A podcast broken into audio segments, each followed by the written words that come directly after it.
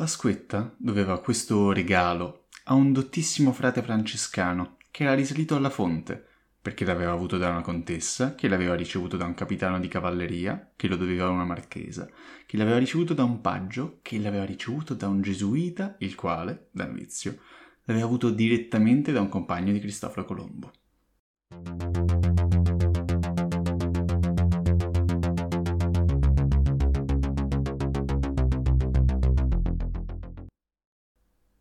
Buongiorno o buonasera e benvenuti o bentornati a Sick History. L'argomento di oggi, descritto come avete sentito nel Candido di Voltaire con questa sorta di alla fiera dell'est ante litteram, è una malattia complessa e con diverse particolarità, la sifilide. Per questi fattori e per rendere il podcast più fruibile farò due puntate più brevi e nella prima descriverò la malattia e la sua storia a grandi linee e nella seconda parlerò di personaggi famosi e di un brutale esperimento.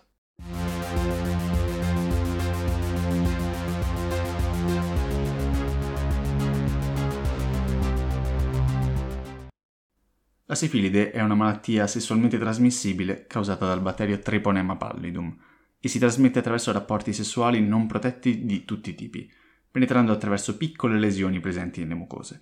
In alcuni casi può essere trasmessa anche al feto durante la gravidanza, con conseguenze variabili e spesso anche gravi. La malattia ha tre diverse fasi.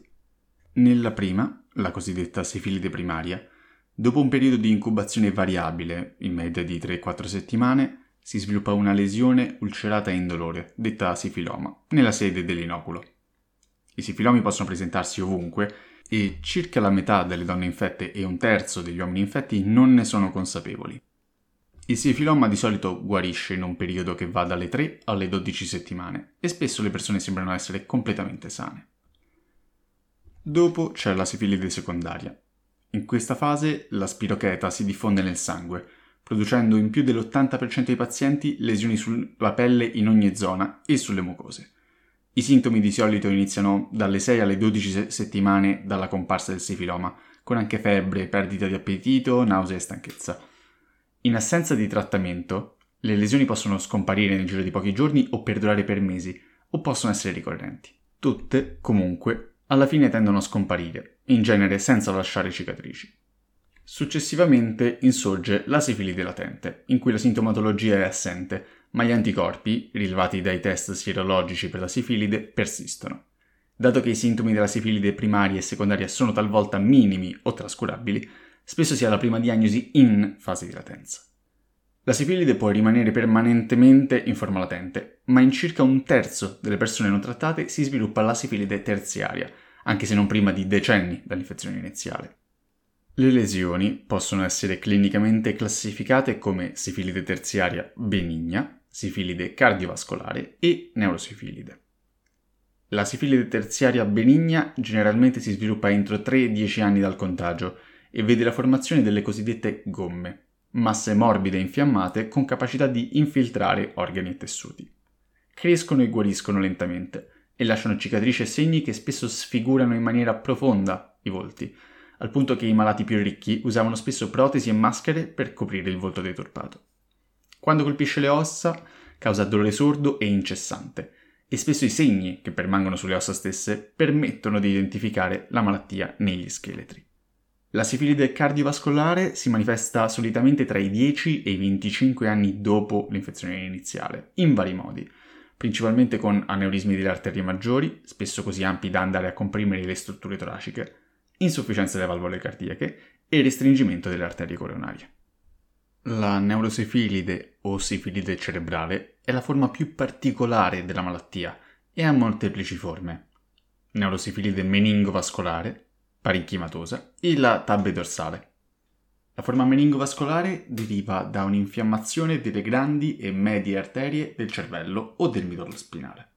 I sintomi, da assenti a intensi, si manifestano in genere 5-10 anni dopo l'infezione e inizialmente comprendono mal di testa, vertigini, alterazioni comportamentali, perdita della memoria e offuscamento della vista. L'interessamento del midollo spinale può produrre debolezza e atrofia dei muscoli di spalle e braccia, debolezza progressiva agli arti inferiori, incontinenza urinaria e fecale. La forma parenchimatosa chiamata demenza paralitica, è dovuta alla meningoencefalite cronica, che causa la distruzione del tessuto corticale del cervello. Di solito si sviluppa 15-20 anni dopo l'infezione iniziale. Il comportamento si deteriora progressivamente, mimando a volte un disturbo mentale o una demenza, con irritabilità, deterioramento della memoria, mal di testa, insonnia e con possibili crisi epilettiche e paralisi parziali. I pazienti possono diventare emotivamente instabili e depressi, con la cosiddetta insania sifilitica, un tipico delirio di onnipotenza che troveremo spesso nel prossimo episodio. La tabbe dorsale, o atassia locomotoria, comprende una lenta e progressiva degenerazione dei neuroni motori del midollo spinale. In genere si sviluppa 20-30 anni dopo l'infezione iniziale e il meccanismo è sconosciuto. Il sintomo più precoce è rappresentato da un dolore intenso e lancinante alla schiena e alle gambe, che ricorre con frequenza irregolare, causando alterazioni del movimento e della percezione sensoriale. Per esempio, si ha la sensazione di camminare sulla gommapiuma. Inoltre si possono avere incontinenza e disfunzione erettile. Vi è poi una forma particolare di sifilide, quella congenita, ovvero trasmessa al feto durante la gravidanza. Il rischio generale di infezione transplacentare è tra il 60 e l'80%, ma diminuisce con le fasi più tardive della malattia. Le conseguenze, però, sono spesso gravi, perché la sifilide non trattata in gravidanza è anche associata a un significativo rischio di natimortalità e di morte neonatale, oppure può portare in diversi casi allo sviluppo nei primissimi anni di vita di ritardo della crescita e gravi problemi sia a livello osseo, come la cosiddetta tibia a sciabola, che a livello neurologico, come ritardo mentale, cecità, sordità e neurosifilide, con annesse quindi tabbe dorsale o paresi. Ma passiamo ora a vedere l'importanza della sifilide nella storia.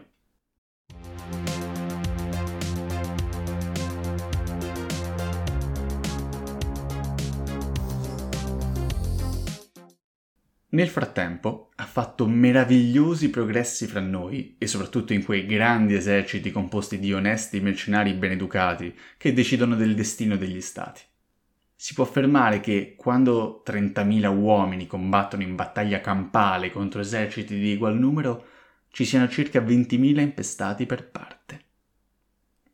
La storia della sifilide è particolarmente complessa, in quanto vi sono molti dubbi riguardo la sua diffusione e quindi la sua apparizione nella storia occidentale. Infatti, per parlare della sifilide, devo parlare delle teorie che ne discutono l'origine geografica. La prima e più diffusa teoria, la cosiddetta teoria colombiana, afferma che la malattia fosse assente in Europa e presente solo nelle Americhe, finché non fu riportata, come un poco gradito souvenir, nel vecchio continente, nel 1493, dai marinai della ciurma di Cristoforo Colombo, che poi la diffusero in modi che poi vedremo. Questa teoria è supportata da vari fattori, che sono la grande presenza di resti segnati dalla sifilide ritrovati nelle Americhe, precedenti a questa data, la invece assenza, almeno fino a pochi anni fa, di questi resti in Europa, e la grande virulenza e letalità della malattia quando apparve, per così dire, nel vecchio continente per la prima volta. La seconda teoria, chiamata teoria precolombiana, si basa sulla possibilità che questa malattia fosse già presente in Europa e non sia stata riscontrata nei resti locali, perché le lesioni ossee richiedono spesso decenni per formarsi e che quindi la gente morisse prima di poter sviluppare i segni profondi della malattia.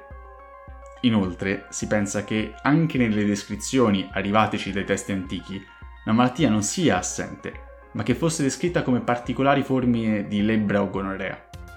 A favore di questa teoria è arrivata la scoperta sia in Inghilterra, di epoca medievale, sia in Italia, in Basilicata, di epoca classica, di resti con i segni ossei della sifilide terziaria.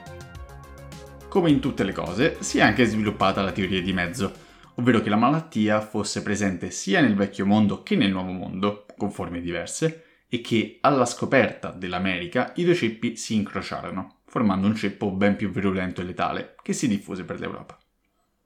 A complicare ulteriormente il quadro c'è un'ultima teoria, la teoria unitaria, che si basa su una particolarità. Il batterio che causa la sifilide ha altri due ceppi che causano due malattie, il Behel, o sifilide non venerea, e la frambesia, e tutte e tre sono indistinguibili dal punto di vista biologico e si assomigliano molto nei sintomi, anche se le due varianti sono molto meno gravi e non si trasmettono per via venerea, ma per contatto.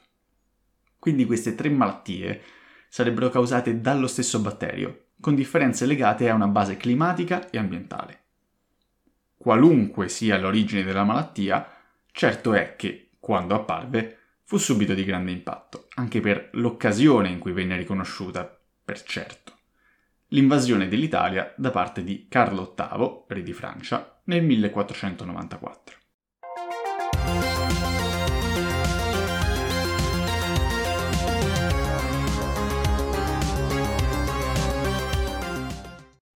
Il giovane re francese attraversò tutta l'Italia con un grande esercito per andare a reclamare e conquistare, con l'appoggio e la docilità di vari stati italiani, il regno di Napoli, allora in mano agli spagnoli.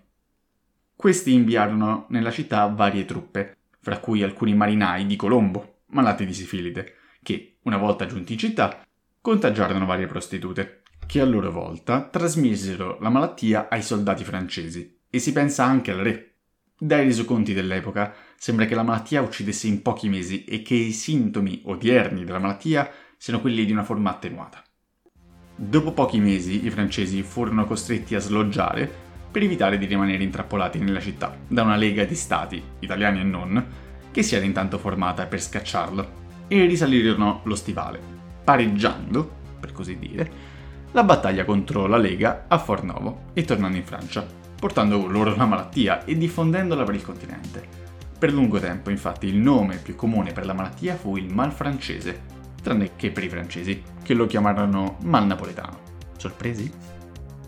Vista la natura peccaminosa della malattia, partì abbastanza rapidamente una caccia al capro espiatorio, non solo nelle altre nazioni, ma anche nei marrani, ovvero gli ebrei convertitisi al cristianesimo, scacciati dal Regno di Spagna, e nelle prostitute, che iniziarono ad essere sempre più controllate e isolate, per prevenire la diffusione della malattia, soprattutto negli eserciti, già duramente colpiti durante la guerra in Italia. Per terminare, non posso non parlare delle cure, spesso peggiori della malattia, che sono state sperimentate con spesso scarso successo nei secoli. Dai classici salassi ai bagni nell'olio, all'idroterapia, al farsi spurgare la sede della lesione da donzelle di umili condizioni. Cito letteralmente, Quasi tutte le terapie fallirono, anche se venne molto usato il guaiaco o legno santo, una pianta sudamericana usata dagli indigeni. Presto però si scoprì l'efficacia di vari composti a base di mercurio, che riusciva a permettere in diversi casi la guarigione e veniva usato in varie formulazioni, da pillole a pomate fino a delle botti usate come saune per respirare e assorbire i vapori del metallo, con annesso bicchiere di vino finale. Sfido a trovare una terapia più apprezzabile dal paziente di saune e vino. Tutto ciò era però a costo di gravi effetti collaterali. L'uso cronico di mercurio, infatti, può portare a gravi conseguenze, come insufficienza renale, ritardo mentale nei bambini, se usato in gravidanza, ictus e sintomi neuropsichiatrici come amnesia, disturbi motori e l'eretismo, ovvero uno stato di alterata eccitabilità e fobia sociale. Avete presente il cappellaio matto di Alice nel Paese delle Meraviglie? Ecco, Carroll descrive la stessa malattia, tipica dei cappellai dell'Ottocento che usavano il mercurio nel loro lavoro. Come potete immaginare, una terapia del genere spesso faceva molti più danni della malattia stessa, e si pensa che spesso i sintomi della sifilide terziaria fossero più che altro legati alla cura che non alla malattia. Nel 1910 però giunse una vera alternativa, il Salvarsan, un composto a base di arsenico, di bene in meglio, considerato il primo vero antibiotico, che permetteva terapie meno lunghe e con meno effetti collaterali, e che venne presto soppiantato dalla penicillina, che è tuttora la terapia per la malattia. Chiudo qua questa carrellata di sintomi, teorie e altre amenità, ma non chiudo sulla sifilide, di cui parlerò anche nel prossimo episodio, che spero di pubblicare a breve. Vedrete quanti grandi della storia ci sono e si sono passati questa malattia. Vi ricordo che qualsiasi critica o consiglio è ben accetto e che c'è anche una pagina Instagram con lo stesso nome del podcast su cui pubblico piccoli approfondimenti e curiosità. La musica è sempre Bashwick di Nihilor, pubblicata con licenza CC BY 4.0. Sperando di non avervi annoiato, un saluto e a presto da Sick History.